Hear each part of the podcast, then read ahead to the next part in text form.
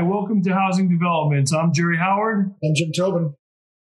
Well, Jim, we're uh, inching ever closer to Christmas. I know from talking to your wife that uh, she's got all the coal that she needs to fill your stocking with. That's right. Uh, but uh, what about our friends up on Capitol Hill? Will they be getting coal or will they be getting any Christmas gifts? I, am uh, I am getting increasingly uh, pessimistic about uh, any big presents under the tree this year from Congress. I, I just uh, if if you, if you notice the last couple days, we were inching towards a bipartisan deal.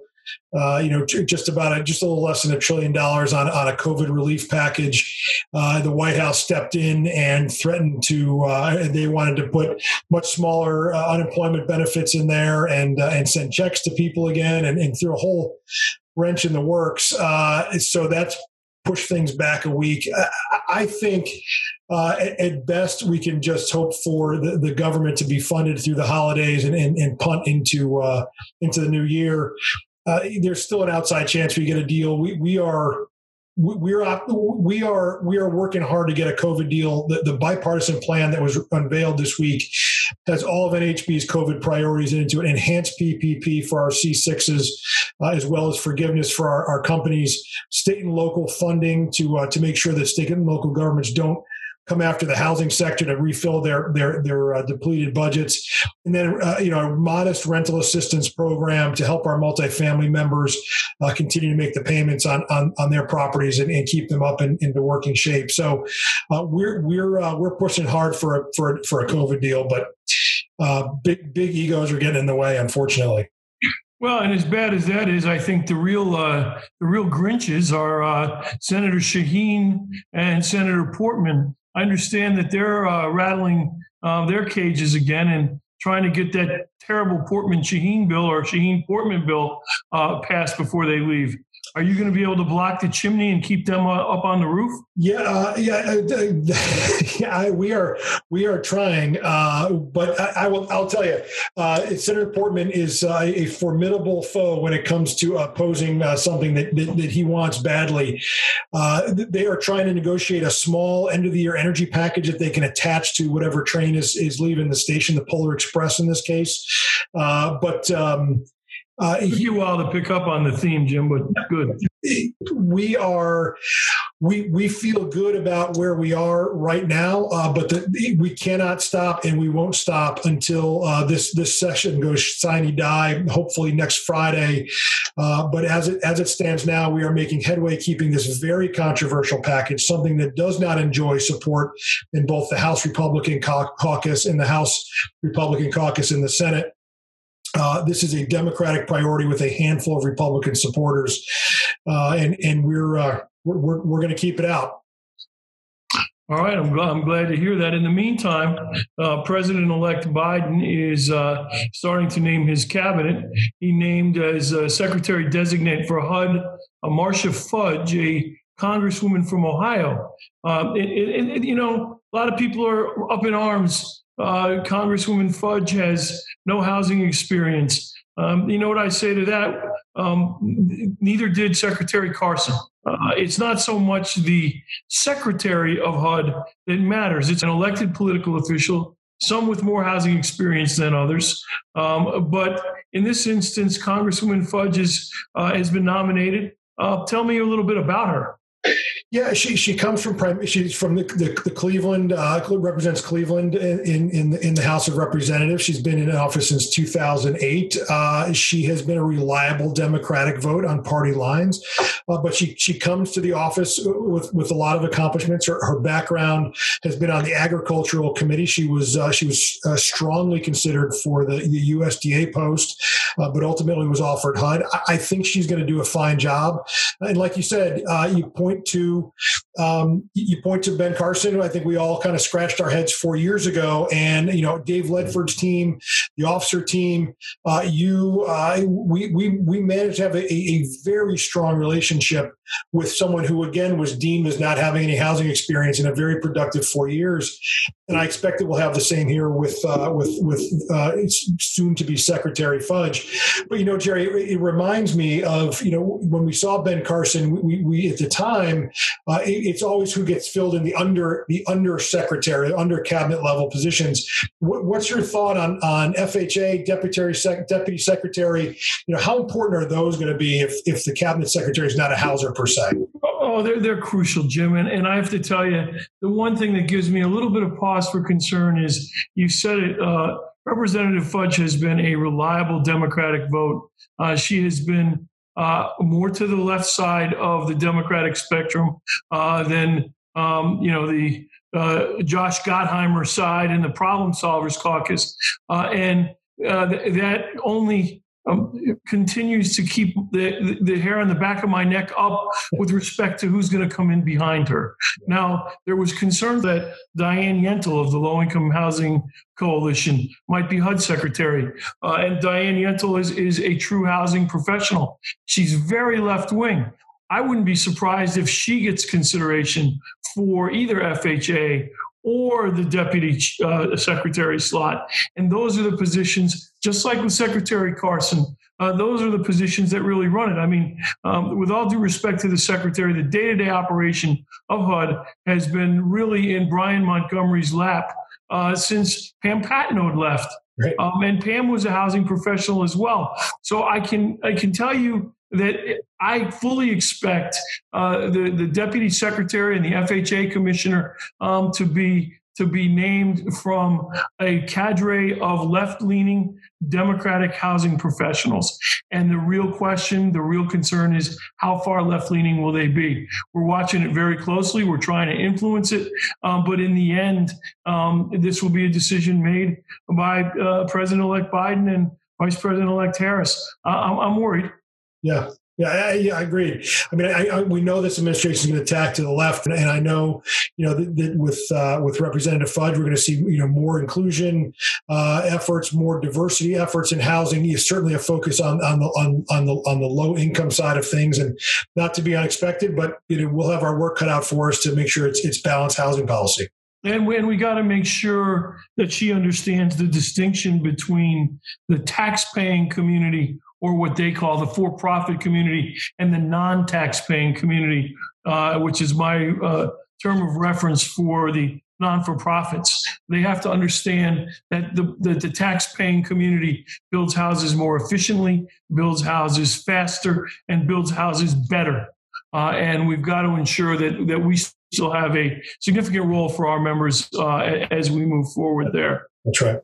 You know, Jim, I, I, I, just want your opinion on some things here. I had a, a good conversation this morning with Rob Dietz, uh, and Rob and I were sort of blue sky talking about future issues that are coming down the pike. Mm. And um, one thing that I'm real concerned about is energy efficiency, uh, climate change, and its impact on housing. Um, that movement has been gaining momentum for quite some time. Uh, there's been sort of a, uh, a counterbalance with the Trump administration in play, um, but already. Secretary, Secretary uh, President-elect Biden has named uh, former Senator John Kerry as his climate change guru. When Kerry was in the Senate, when he's been was running for president, uh, he was uh, uh, uh, very far left on those issues. Um, what do you think? Where do you think this goes? What should we be doing now to prepare for an administration which is way, way farther left than even we are far right on, on climate change? Yeah, and and and uh, you know, resiliency and building codes are going to be part of that effort as well. And you know, whether it's in your riverine areas or your coastal regions, you know, how to how to homes and buildings survive survive disasters, uh, wildlife, uh, sorry, wildfire, tornadoes, uh, you name it. So uh, I think we have we have a lot to be worried about. As, as I mentioned on the Portman Shaheen piece, while this is largely a Democratic priority, there is building support in the Republican Party for doing something. Of course, they attack it from a completely different side. You have the, the, the Democrats generally attack it from save the planet, climate change. We've got to make sure our structures can can can withstand uh, these superstorms or, or changing climate. The Republicans are on the other side of that, uh, in that they want to protect taxpayers' dollars from bailing out Florida and North Carolina and South Carolina in, in, in tornado alley and and you know, California wildfire interface zones where where they're forced to come in and spend, disaster monies on people that in their minds never should have lived there in the first place or should have much more insurance than than than, than is required by uh, by the national flood insurance program for instance. So so so two different sides to use your phrase over the many years backing into each other to create this bipartisan issue um, about about making sure that the built environment is is has higher codes taller structures, stronger structures, all that impact housing affordability. And we've been very, very good and fortunate and to make our case about housing affordability, but but it's getting harder. It, sure is. I had a conversation uh, before my conversation with Rob yesterday with a friend of mine who has uh, represented the insurance industry for many, many years. And he basically told me um, this isn't about whether you build or not. It's just about where you'll build. You'll be building in different places. And I said, you know, what happened to housing choice and living where you wanted to live? And he said, well, unfortunately, it's becoming financially untenable. And I said to him, you will be visited by three Christmas spirits, my friend. well, yeah, and, and, and, that's that's the problem. There's this notion of oh, you'll just build in a different place. Uh, you know, last time I checked, uh, when uh, when Sir Walter Raleigh and the gang decided to come over from England, or the first place they landed ashore was the first place they built their first log cabin. And America has grown up around that. Centers of commerce have driven the development westward of this country. And you're not going to just close down New Orleans or you're not going to just uh, close down uh, any place on the Mississippi River or the Missouri River or, or, or Long Beach in, California. I mean, the, the, great American e- economy runs on water for, for a vast majority of its trade. And, and the idea that we're just going to pick up and move uh, economic centers away from these areas, I think, is, is naive. Well, and, and you know, my, my daughter and I, my daughter overheard this conversation and she said to me after I, I hung up from talking to my friend, she said, besides dad, if, if we move all the Americans away from the water, it won't matter. Everyone else in the world lives on the water. Yeah, yeah no, this is until until China and everybody else complies with some of these agreements that the left wing of the Democratic Party wants us to be bound by. Uh, I'm not sure it's going to do a darn bit of good to accomplish their goals. And all it's going to do is make housing more unaffordable uh, and create more of a rift in, in the American um, political class. Well, and I, and I know our, our the NAHB task force on on codes and, and affordability. They're they're looking uh, very hard, and I think we'll see this uh, delivery at the, uh, the, we'll call it the IBS board meeting of, of a report. But they are they are in, engaged Rob Shop, uh, Rob Dietz Shop in particular about about finding a measure for housing affordability, so that when we do fight back on some of these more egregious codes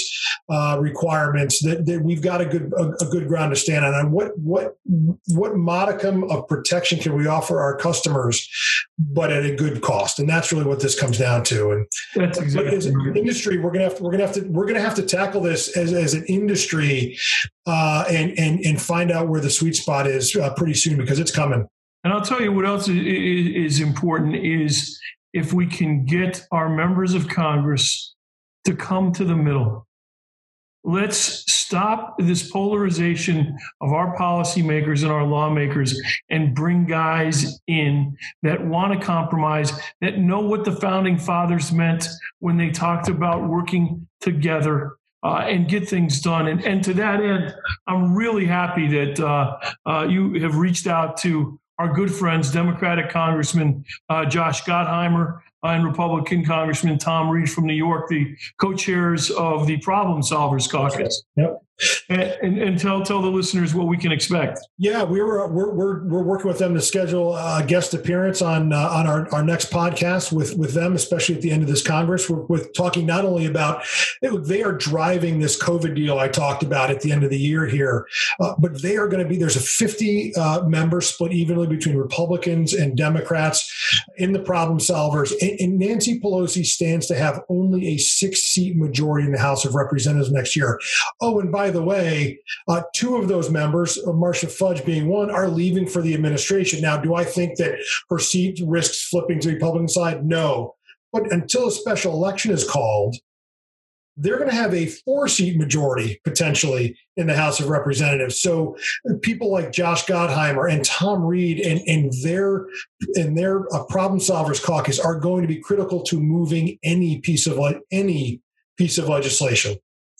Well, not not to to to wax sentimental, but you know, when I started my career and when you started yours, that's the way we got things done. Yeah, went to conservative uh, Democrats and liberal Republicans on housing issues, and vice versa on some of the other issues, and we forged coalitions in the middle that represented the bulk of the American people. So uh, I'm looking forward to talking to uh, Congressman Gottheimer and Congressman Reed. It, it'll be very informative. Yeah, agreed. It should be good. Well, and uh, you know, just uh, Ebenezer to to to give one real holiday treat.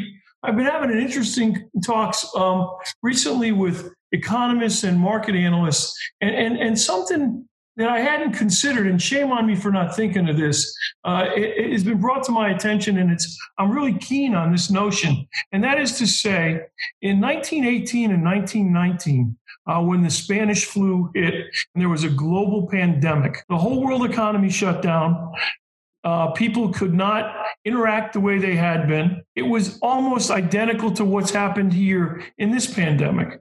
Now, after the Spanish flu pandemic, one of the biggest innovations were in home appliances and the washing machine came out uh, and uh, enhanced plumbing and electricity. Basically, it freed up time and what resulted from that in society around the world was known as the Roaring Twenties, where everybody wanted to be together, everybody wanted to have a little bit of fun, and the world got back to sort of normal on steroids. So now you go flash forward to our pandemic, and you've got the world shut down, nobody's having fun, nobody can interact. When it's over, the, the innovation will be the ability to work remotely is giving everybody much more time. And because you don't have to commute, you don't have to spend as much on dry cleaning and business attire, much more money. I'm predicting that when this is over, sometime toward the middle of next year, I predict we're going to start a new Roaring 20s. And the 2022 IBS is going to be one of the kickoff events for that. Everybody's going to want to get together. We're going to want to get together. We're going to pull off this 21 virtual IBS X. Everybody, please register for it. But 2022 IBS is going to be the start of the new Roaring 20s, and we'll have a great time. Think about that as you're signing up to uh, subscribe to the podcast. And we'll talk to you next week. In the interim, I'm Paul Newman. And I'm Robert Redford. Thanks for listening. Thanks.